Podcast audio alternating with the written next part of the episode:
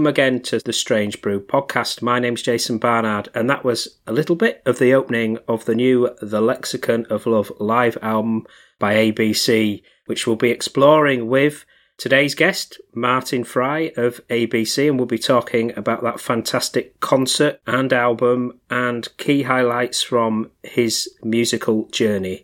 So let's hear my chat with Martin. Hello. Hello, Martin. Hi. Hello, Jason. It is, yeah. Can you see me and hear me? That is the most important thing. Yes. I've just been listening to the new Lexicon of Love live album. Fantastically recorded, brilliant orchestration. And of course, that added element of being in Sheffield, which must be extra special. What are your memories of that particular night last year? Oh, yeah, vivid memories. Because obviously, we've been prepping the album. Somebody said to me, it's 40 years since uh, the release of the Lexicon of Love it would be great to kind of play on the day 40 years later on the anniversary of that day in Sheffield because we were putting together our, our, orchestral tour and the band and so yeah it, it, was phenomenal. It was a great night and it was a great way. I've not really through the years haven't really put out many uh, many live albums so I wanted to make sure I finally got it right. And it was a magical night yeah it meant a lot because obviously all of that music it, ABC started in Sheffield those those songs come from um, all the conversations and all the strolling down West Street and kind of bigging the band up and Poison Arrow, Look of Love, All of My Heart. All of those songs come from the Beehive and the Raven and um, the Limit, I suppose, at the time. Well, just pre- the Limit, yeah, nights out on a Monday night. So it, Sheffield's kind of infused into the record. So yeah, it felt right. It was the right time and the right place to be performing that. It would have been weird uh, recording it in. I'm in Florida today. I'm working. Yeah. I've got a gig Thursday night at the window. Oh, lovely. There's the Universal Amusement ah, yeah. Park, and I can see Willy Wonka's Chocolate Factory and uh, Bubba Shrimp and all that stuff. But ABC live at the Hollywood Bowl then, but no, it felt right to be live at Sheffield City Hall. Yeah. So it was a great night. Yeah, I remember it. Remember it well. Yeah, we'll remember it well forever. Yeah. Right. So the pressure was on on in Sheffield City Hall. It had to be right. So that kind of added to the excitement of the night with the South Bank Sinfonia, with Anne Dudley, with the band. I mean, with an orchestra show, yeah, you, you got to take it to the next degree. Yeah, because it can be very all the parts of there It can be very studied and uh, awkward. We like to crank it up a bit. The actual recording of the Lexicon of Love 40 years ago, wanted to ask you about your memories of recording that. But before we get into that, I was reading that you met David Bowie in the studio in that period as well, didn't you? Yeah, with the album, yeah, we'd had a hit with Tears Not Enough. We met Trevor Horn at the bottom of Bayswater in a pizza parlor, and we started working with him in a tiny studio on Brick Lane called Sarm East. Yeah, and we set about recording Poison Arrow, but we got kicked out of there for a little while because somebody else was coming in. I think Trevor's manager and wife, Jill Sinclair, her brother was producing um, Foreigner or someone like that. He was a record producer too. So Trevor said, okay, next Tuesday, Wednesday, we'll go to Good Earth Studios back then, which is on Dean Street in Soho. And it's Tony Visconti's studio. So we kind of, people tend to think recording an album, the Lexicon of Love is kind of regarded as a classic now, all these years on. For us, it was kind of yeah. just sewing it together. And, you know, it's like a little our record. Uh, we didn't regard it as a classic at the time. So it was made on the run. So we went to Soho. We had two days working there. Anyway, long story short, Bowie came down to the studio because he was he was working as um, he was acting in Baal. It was a kind of uh, Bertolt Brecht play, I think. Yeah. So he came down to hang out with Tony Visconti, his mate. So I remember Mark White went into the the loo and he said it was a urinal. And then he said, nobody told us that Bowie was coming down or anything. We were just there in this single studio work in this basement working. And he goes, he says, kind of the next urinal down. And he says to Mark, Oh, yeah, you're pissing with the big dogs now. He turned out, Oh, blimey, it's David Bowie. So Bowie's career has been, it's probably the highlight of Bowie's career. That, yeah. I mean, I have to say, for that in the early 80s, I mean, you know, we love Bowie and Roxy. Yeah, his his influence was massive. It's hard to describe how how mega we, uh, an artist he was. You know. So I suppose he was down there. He came down, and um, I had to go off to the Record Mirror and do an interview. But Anne Dudley said he, he was sitting in, and he was just saying, "Oh, this is maybe." Should, he was making suggestions on the tracks, like kind of "Look of Love." Well, it'd be great if you had the the singer add loads of answering machine messages to this girl that's not going to answer him back or something like that. And then they were doing the strings for Look at Love Part Five. There were all these kind of dialogue parts, and he was kind of he was chipping in a bit. Yeah. So I'm thinking, I mean, I'm still talking about that 40 years later. So that's I was a fan. But I'm thinking as well, he was coming down, he was he was nicking our ideas, wasn't he, to do for Let's Dance. His most yeah, his biggest selling album was around the corner, isn't it? But no. but it, realistically, yeah, it was just a just a buzz. You know, we were just kind of on the dole in Sheffield making our first album. Just for him to be just to be in his kind of lunar orbit is something special. But I, I say to people now, he was sprinkling his magic dust on us. You know, he was making sure that record turned out good. So anyway, that's uh, that's one way of looking at it.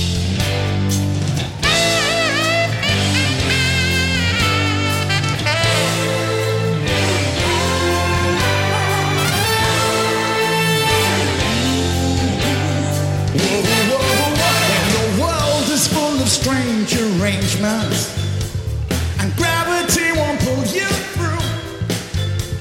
You know you're missing out on something.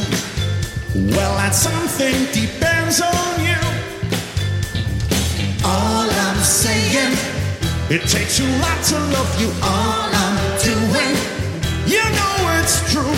All I mean now, there's one thing, yes, one thing that turns this this grace got to. That's the look, that's the look, the look of love.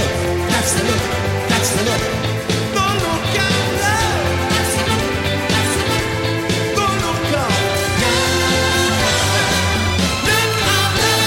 Girl has left you out that. Your. Your reason for living, your reason for leaving. Don't ask me what it means. I don't know the answer to that question. If I knew, I would tell you. Look for your information. For the one thing, the one thing we can find. That's look, that's look, the look of love.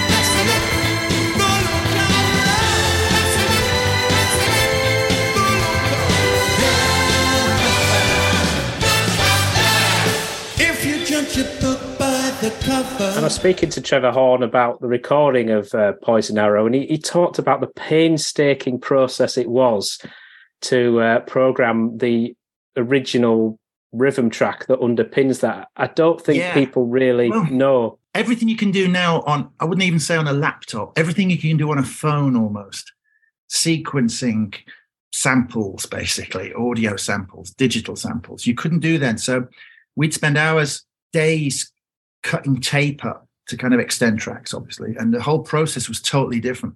So it was the kind of the kind of cutting edge. Yeah, we were trying to be as experimental as possible. We knew, you know, we were looking over our shoulder thinking we got to do something that Duran Duran or Spandau Ballet won't do on their record. You know, we we, we want to be ahead of the, the Human League on this. And also, we said to Trevor, we want it to be as good as Earth, Wind and Fire or Chic, all these brilliant disco records, because you know, as much as we loved well, I still love Joy Division and The Cure and all those experimental English bands. If you listen to those records, the pocket's not there. Not to get into it, but the pocket, the kind of yeah. beat, the rhythm. I mean, we went to we went to Alex Sadkin and said, "Oh, we want to sound like Grace Jones, pull up to the bumper." But when I think about it, that was Sly and Robbie. That was probably one of the world's greatest bass and drum partnerships. You know, when you're naive and stupid, it kind of protects you from a lot in a way when you're first trying to make a record. So with Trevor, I mean, we love Kraftwerk and, um, but but I have to say, then you had to kind of create your own template. Now you can just use a click. Well, it's way beyond a click track. It's just a graph. You know, you can quantize everything. So, but the great thing was Dave Palmer was a very good drummer, but he was also a really good programmer. So we, I think we, for some of the rhythm tracks, we used Trevor's Fairlight, I think, which had its own code. Right. So we put a kick and a snare and then work, work through. That was, and it would be painstakingly. I mean, some of the programming, do you, do you program things? Some of the drum programming was step programming where you put in, you put in two bars and then another two bars. It's like, but we wanted the record to sound, and it, it does in a way. It's it's from 40 years ago, but it wanted to sound crisp and in time and very polished, and that comes from that programming. Yeah. So we were never like a band. We didn't. We'd made some demos as a band, but the days of that band just sitting there like the Stones doing 50 takes, that was over. The 70s was over. We were ready for the next way of recording, and, and I have to say, we were kind of ahead of the game because like that's the way people did make records throughout the 80s and into the 90s. I know, I don't know. I can get boring on the subject. No. The other great thing with Trevor, though, was that he's got a great sense of humor. So even though we were meticulous, stuff was getting done on that record every 20 minutes. You know what I mean? The, the flow was there. It's never, it's not like we had six months to make that record. It was like, like I say, we were in Good Earth one for two days, and then we were down in RAK Studios and then back in Sarm East it was kind of bus rides to different studios to kind of get the record finished. Yeah.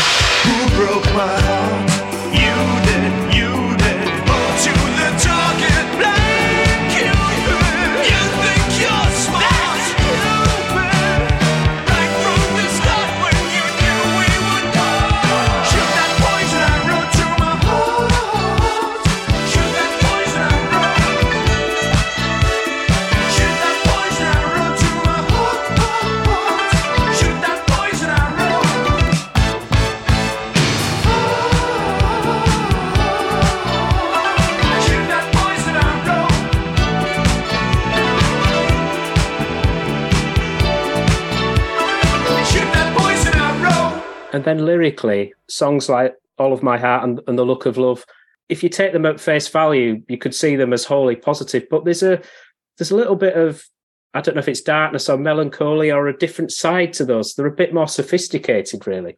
Well, at the time, nobody was writing love songs, although I know Love Will Tear Us Apart's a great example. It was a beautiful song by Joy Division, Ian Curtis, that kind of evoked the best of Frank Sinatra, but was very modern.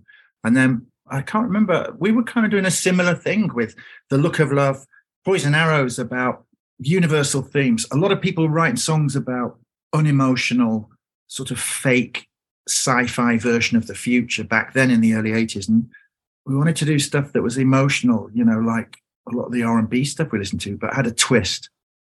Poison Arrows a song about how pathologically nasty it can get when somebody doesn't want, you know, like you, you know, doesn't love you. Or uh, the look of love is about that.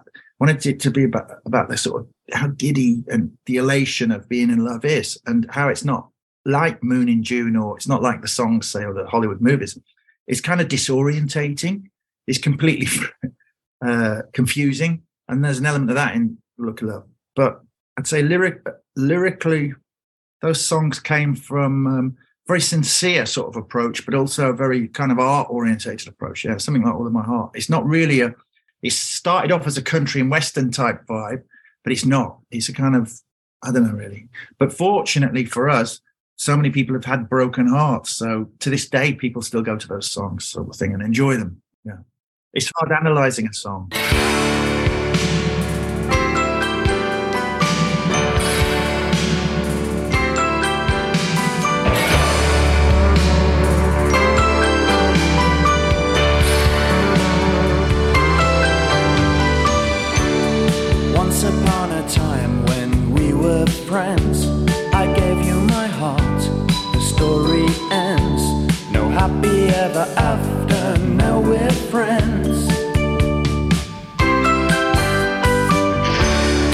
Wish upon a star if that might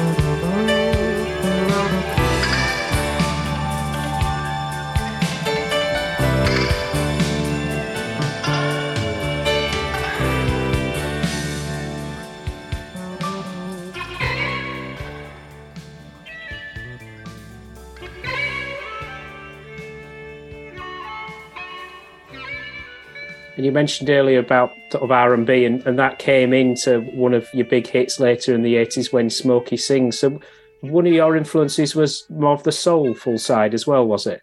Yeah, totally. Going to kind of youth club discos and listening to, on the one hand, Jeff Beck, You're Everywhere and Nowhere, Baby. And then they play Sly and the Family Stone, Family Affair. Where I grew up listening to Bowie and Roxy, but also all the sort of Philly all stars, Philadelphia music, Tamla Motown, Stax, Chess, Northern Soul, I suppose. Those records were kind of played wherever you went. So in the 70s. So yeah, that's sort of ingrained, I suppose. Yeah. You call it R&B, I suppose now. I don't know what you call it, but yeah, it was definitely wanted to make we weren't really never saw ourselves as a rock and roll band. We wanted to be like wanted to be make people dance. Yeah. I mean now everybody does that. You know, it's kind of why would you not? But back then, yeah, it was a, the approach we took. I'm talking for over 40 years ago.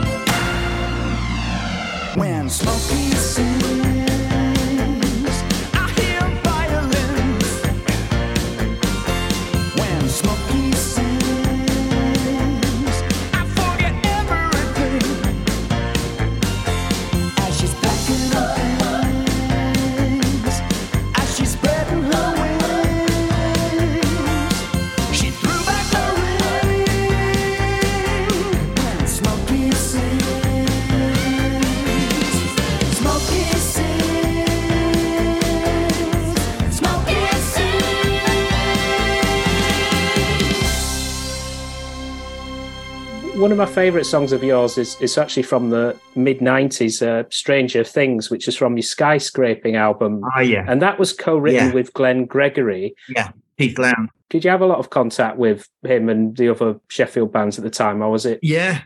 Originally, back in the early 80s, yeah, you'd walk down the street and you'd run into Phil Oakey or Martyn Ware, Adrian Wright from the Human League, Ian Craig Marsh. In fact, Ian Craig Marsh, who was in the Human League originally, he had a detective agency on West Street. Uh, and as I used to ask him, what do you do? He says, I'm, I've decided I'm going to be a detective, a gumshoe. So I don't know how much detective work he did. He was also building synthesizers. I was good friends with Adi from Clock DVA and Richard Kirk from Cabaret Voltaire. And yeah, it was, it was kind of like, I don't know, really, it was brilliant academic. I don't know how you describe it. An academy for music. You just wander into any pub and there'd be somebody there telling you they're going to be the future of rock and roll. It was great. I go and see Def Leppard play on a Wednesday night at the Wapentake or somewhere. You know, it's kind of, you could, there's music everywhere you looked. But of course, as soon as you get a record deal and you get near the charts, people stop talking to you the same way. It gets very competitive. In the 90s, me and Glenn, we'd hang out, we'd go to bars, we'd, we spent a lot of time in bars. And we were both at a point in time when Heaven 17, it had kind of gone a bit quiet with ABC, it kind of faded out. So we used to just mountain bike around together friends. And that, from that friendship, we, we made a record, yeah. Because I didn't really want to make a record at that time. I just didn't want to do it. And the guys at Deconstruction said, why don't you make a record? So it was a case of um, hanging with your mates, yeah, and making a record. It was a good, good experience. Keith Lowndes as well was um, involved in it.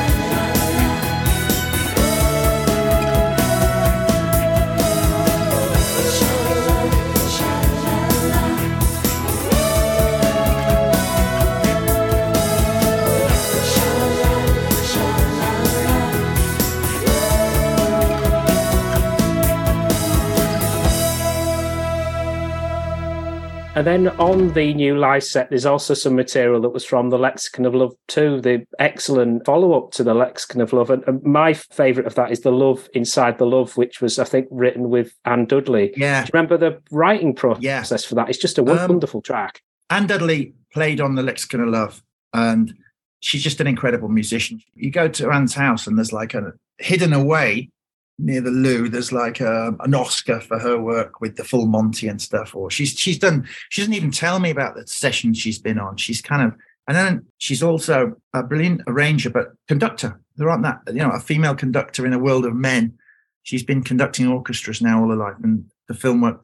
But so I kind of hooked up with Anne again. We were we worked we we met on the sessions of the Lexicon of Love, and I've you know run into him through the years. And I wanted to do after playing the Albert Hall, I wanted to do like a very orchestral record, and it it morphed into what what became known as the Lexicon of Love Two. So I'm sat in a kitchen saying, "Yeah, it'd be great to write some songs together." So Anne's she's got a very the great thing about her she's got a very matter of fact way about of going about things. She just kind of gets on with stuff. So she opened a door in her place and in Surrey, where she lives, and there was like a recording studio there. I didn't and a piano. So oh. And then we she sat at the piano and I started up, and uh, that's where the love inside the love came from, like a sort of that song. Yeah. It's kind of um a bit Tim Burton, a bit gothic, that song. Yeah. So yeah, it was a productive um hour visit, you know, to a place. You know, it was just like, yeah, there you go. There's a song. So it felt right to put it on that album.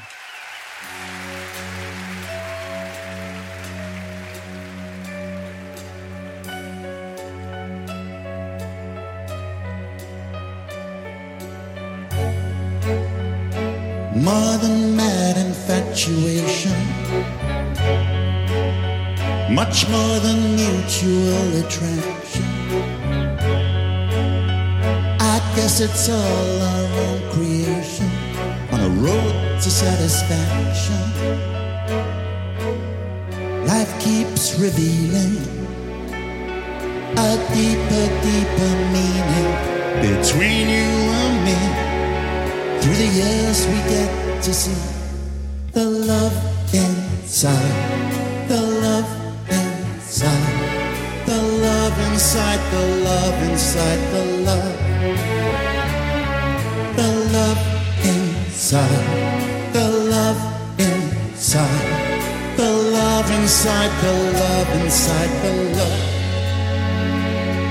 This world was once a kind of place. We'd welcome love in time and space. We walked as gods in a state of grace. A smile on my face. Life keeps revealing a deeper, deeper feeling between you and me. Through the years, we get to see the love inside, the love inside, the love inside, the love inside, the love, the love inside, the love inside, the love inside, the love inside, the love.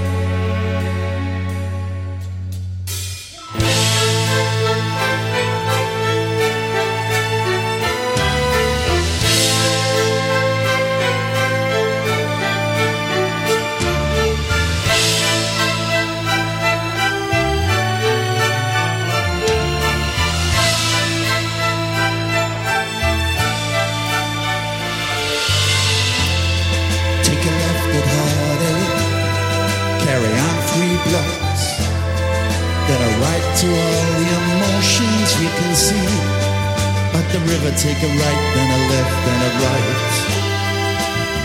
To all those things you still refuse to feel. I cross the railway tracks. A journey for the soul, avoid the cul-de-sacs. But there you'll find your gold buried beneath the plastic bags. In a box inside a box inside of us. The love inside, the love inside, the love inside, the love inside, the love. The love inside, the love inside, the love inside, the love inside, the love. You've meshed the whole of the Lexicon of Love and then you've weaved in some of your other big hits as well as Lexicon of Love 2 with the new album. Yeah, in a stage show we've been playing. I mean, originally on the Lexicon of Love, there was kind of pizzicatos, the strings on all of my heart, but there's not as much orchestral stuff as people think there is. We use Solina string machines and samples and stuff. So all these years on to do it on steroids, you know, with the full orchestra, we've been developing that show now for at least 10 years. So that's what the live album on the anniversary of the release of the Lexicon, that's what that documents. So in a way, it's the ABC songbook. You know, it's a chance to play songs. It'd be nice to have done Stranger Things too with the full orchestra. Yeah. So yeah, of course, you know, the Lexicon of Love's there in its entirety, but it was nice to kind of throw in some other stuff too and see what it sounded like with the orchestra. Yeah, with the band in 2023. Yeah.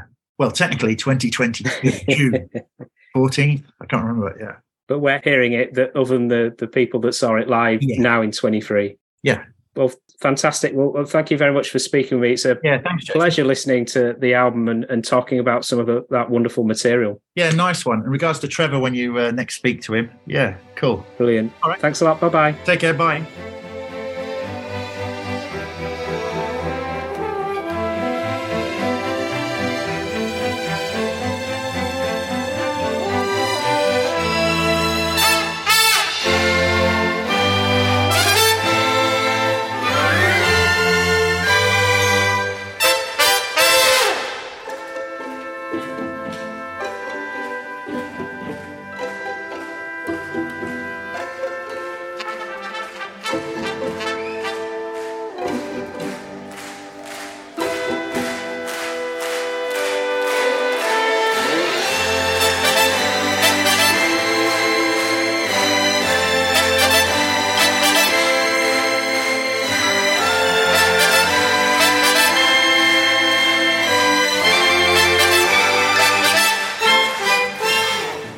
For listening to the Strange Brew podcast.